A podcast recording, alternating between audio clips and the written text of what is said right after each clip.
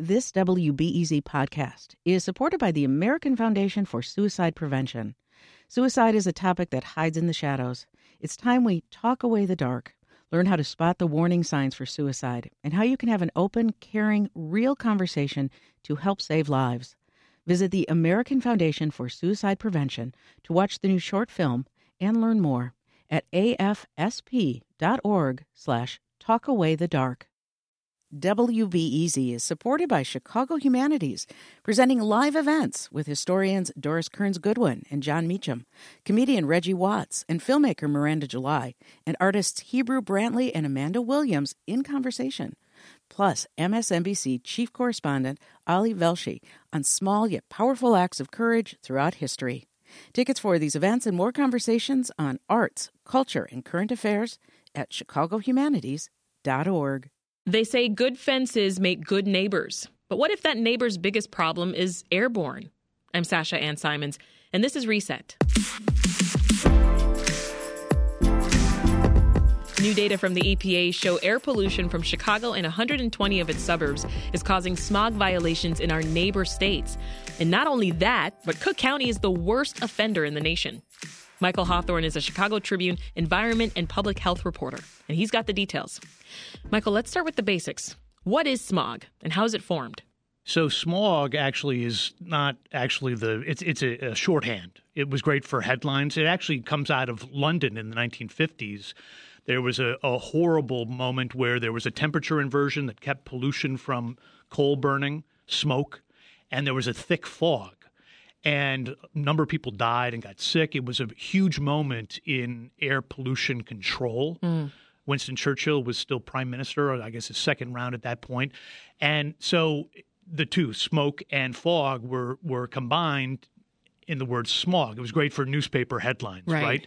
And then Los Angeles, it was a huge problem. You know, you you have these pictures of thick smoke and fog, uh, essentially blanketing LA. Mm-hmm. It still happens today. Actually, yeah. the worst smog problems in America are still in Los Angeles for a bunch of reasons. Um, but technically, smog is ground level ozone. And one of the reasons I think a lot of people don't the words can be used interchangeably, but but you think about ozone, you think, well, wait a minute, the ozone layer that protects us from ultraviolet radiation. Yeah. Isn't that a bad thing? Remember the whole stories about the ozone, oh, yeah. the hole in the ozone layer? So at high altitude in the atmosphere where the ozone layer is, that's good for us. But down low, if we're breathing it, that's really horrible, especially if you have asthma, emphysema, uh, COPD. Um, and what scientists are finding and have found over the years is that that smog, ground level ozone, is much more dangerous than previous, previously thought. And mm-hmm. under the Federal Clean Air Act, 1970 Clean Air Act, the law, bipartisan law signed by Richard Nixon, requires that every five years that the EPA, U.S. EPA, look at the science and say, "Hey, is this standard for for reducing smog tough enough?" And Michael, when you say dangerous, what type of damage are you saying that it causes? Well, even low levels of exposure can damage your lungs. And if you have one of these underlying respiratory diseases or respiratory heart diseases, it can lead to premature death. It can lead to missed days of school, asthma attacks. And that's become problematic. And what scientists are finding is that at lower and lower concentrations in the air, smog, ground level ozone can trigger asthma and mm. some of these other health problems. Jeez. So we mentioned there Cook County being the worst neighbor when it comes to this smog, right? how much smog and what kind of violations are we talking about? Well, under a um, um, the latest smog standard, which was uh, promulgated, enacted by the Obama administration after a bunch of political back and forth in the mid 2000, 2010s, um, the level now is 70 parts per billion in the air. And parts of the country, counties are what the EPA calls either in attainment with the standard or in non attainment. And there's monitors are all around the country that are measuring on an hourly basis smog. Yeah. So we have big problems. LA has big problems, New York, basically the entire East you know, an urbanized East Coast Yeah. and and the West Coast. And what is it that's making us such a bad neighbor here? Is it does it have to do with wind patterns or is it just well, it's a combination. where we're It's- located? It's, partially it's it's where we're located. It's also um, we have a lot of industry still. It's not as as dirty or smog choked as it was, you know, even 20 years ago, but it's still a problem. And then Lake Michigan also plays a role, and this is why we're such a bad neighbor in large part to Wisconsin. yeah. Is that in, in summer days, smog is formed. Another, you know, back to the basics kind of thing. Smog is formed when pollution from car exhaust, diesel truck exhaust, factory smokestack emissions, and volatile compounds like from gasoline vapors and things like that. Yeah. In the summer, they're cooked by the sun, and that, that's what forms smog. And so, mm. what happens? We have this dynamic living on Lake Michigan that all of our pollution in the morning drifts out over the lake in the afternoon. It gets cooked over the lake, and then based on kind of those swirling wind and, and climate patterns, it blows back. So it blows towards Kenosha, Wisconsin, or even Door County, or or uh, Saugatuck, Michigan. And so those goes- communities it often goes as have far as Connecticut, according to your does. reporting.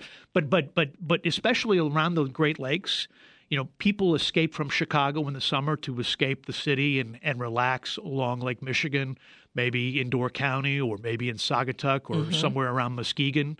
And those communities most years have more smog violations than Chicago does. So, how much smog do our neighbors produce? Not much. I mean, those communities are pretty small. Yeah. And so it becomes a problem. This good neighbor plan, this good neighbor provision, what you talked about at the beginning, being a good neighbor. If, if let's say uh, Muskegon, Michigan, they can't, they can only do so much, right?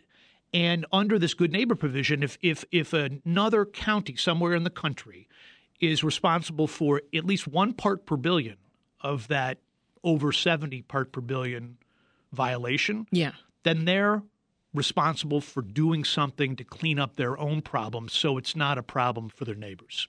So I want to dig into um, the EPA's Good Neighbor Plan, right? Because it's expected to take effect in May and uh, be fully implemented by 2026.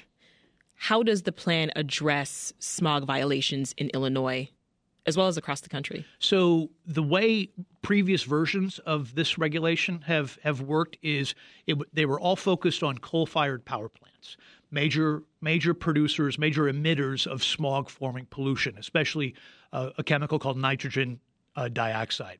Or I'm sorry, ni- ni- nitrogen oxides, also sulfur dioxide. Yeah. So uh, those are also associated with acid rain and other other uh, health problems as well. Um, but but so coal-fired power plants have been targeted since the late 90s and have had to take steps, install pollution control equipment specifically to be better neighbors. A lot of those coal plants now have shut down. We're in this big energy transition, you know, to cleaner forms of energy. A lot of coal plants have been uh, replaced with natural gas, which still produces when it's burned, it still produces smog forming pollution, but a lot less than coal does. And so, what the EPA has found is to get to this health based level, the 70 parts per billion, just controlling the coal plants isn't good enough. There's not as many around, and the ones, most of the ones that are still around, have these pollution controls that are required under law, mm-hmm. under under federal regulation. So now they're looking at different industries that also form smog forming pollution So, which new industries have been cement added? kilns, steel mills. I'm trying to think of some of the other chemical plants. You know, some of the other big emitters, uh, oil refineries. Mm-hmm. You know, a lot of them already have some type of pollution control that's required under the Clean Air Act, but not specifically dealing with smog. And of course, those industries don't like that. Yeah, the the changes they're stirring up pushback, right? So, True. so talk us through this. Some industries are, are suing the EPA. I understand. Well, that's uh, and, and the interesting thing of it is that's just been thrown out since I wrote the story. It's already been thrown out by the federal appeals court in in the District of Columbia. I mean, what was the argument there? Well, they they came up. Well, there's not a lot of arguments they have left because previous a, a previous smog standard under the Clinton administration went all the way to the U.S. Supreme Court, a unanimous decision in favor of the EPA's smog standard at the time. The majority decision was written by the very right wing Justice Antonin Scalia. So, you know, it's pretty good paper, essentially. And so but these regulated industries, they still don't like it. They want to kick the can down the road, and so they sued again. And um, they this time they claimed you know there's a lot of legal you know gobbledygook in there too, but but essentially what they were claiming is that the EPA cut corners when the Biden administration came in and looked at what the Trump administration had did, said, no, no, no, this is not good enough. We're redoing it. They questioned all their computer modeling and their and their basically the trajectory of smog from one state to another. Mm-hmm. And the appeals court is like, nah, you know, y- you, you don't have a leg to stand on here. Some state level businesses, uh, they were asking for exemptions. Oh, of course. Wisconsin that blames Illinois for its problems. The the main manufacturers business group in Wisconsin they want all the blame and all the effort in cleaning up the air to be on Illinois, not on their own polluters, not on their own industries. Interestingly enough, Wisconsin is responsible for 3% of the smog problems in Illinois, in Cook County. Mm-hmm. So they need to do something to be better neighbors for us. We're, we're obviously the worst neighbors. Yet the finger is pointed exactly. here. So, but because air doesn't stick on, you know, in, on one side of the state border, and, you know, air patterns are different during different times of the day, different times of the year.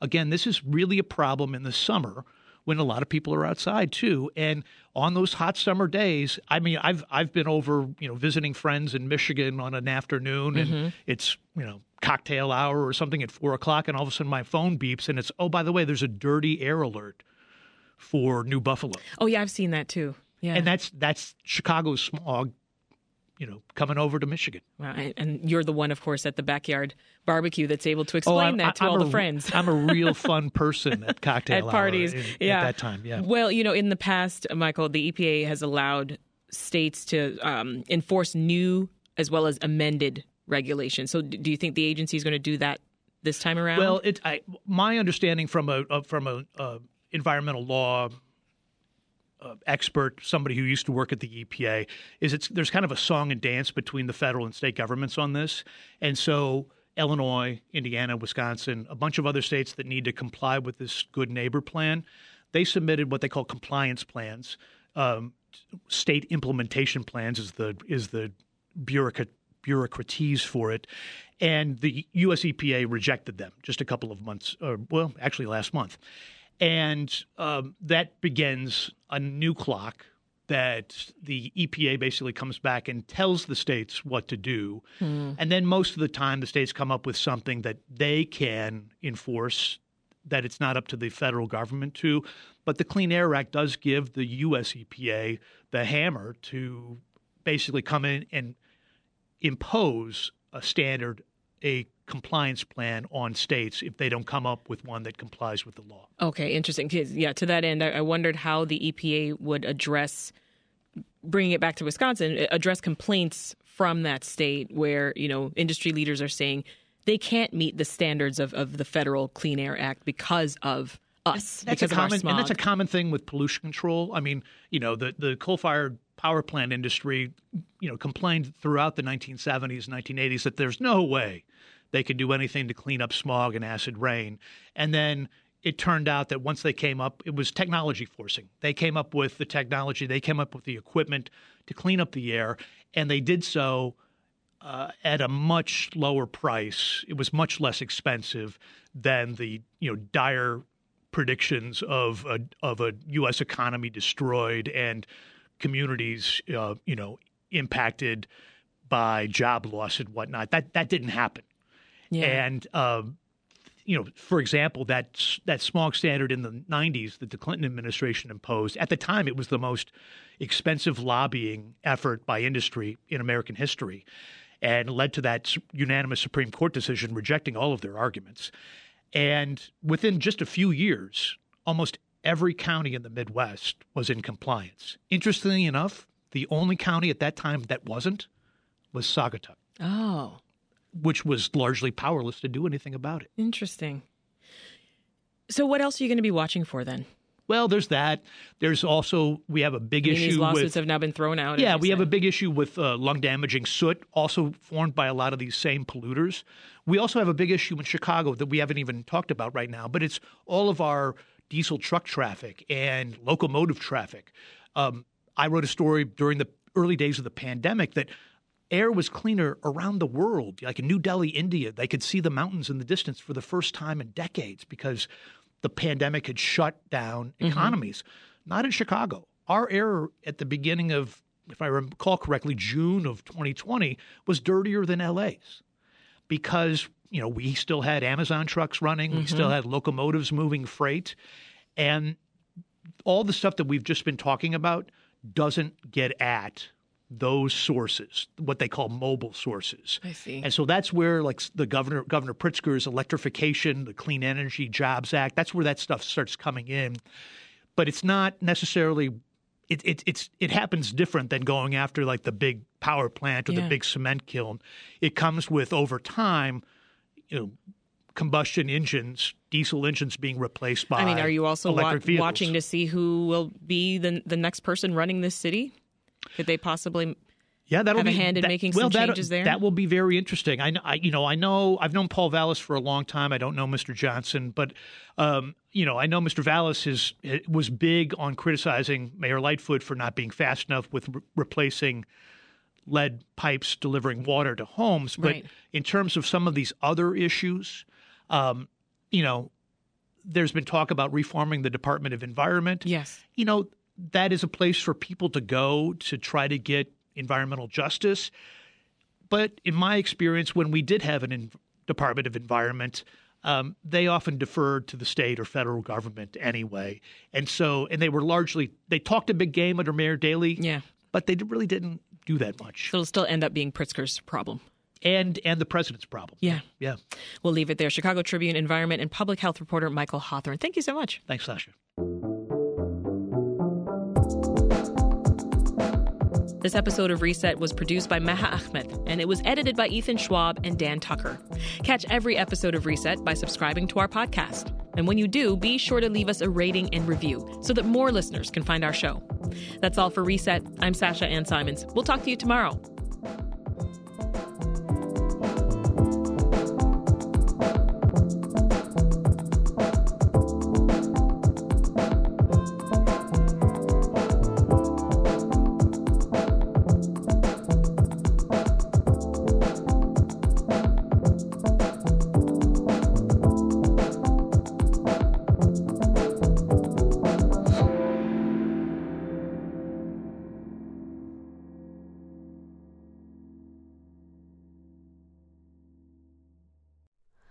Hi, it's Terry Gross, the host of Fresh Air.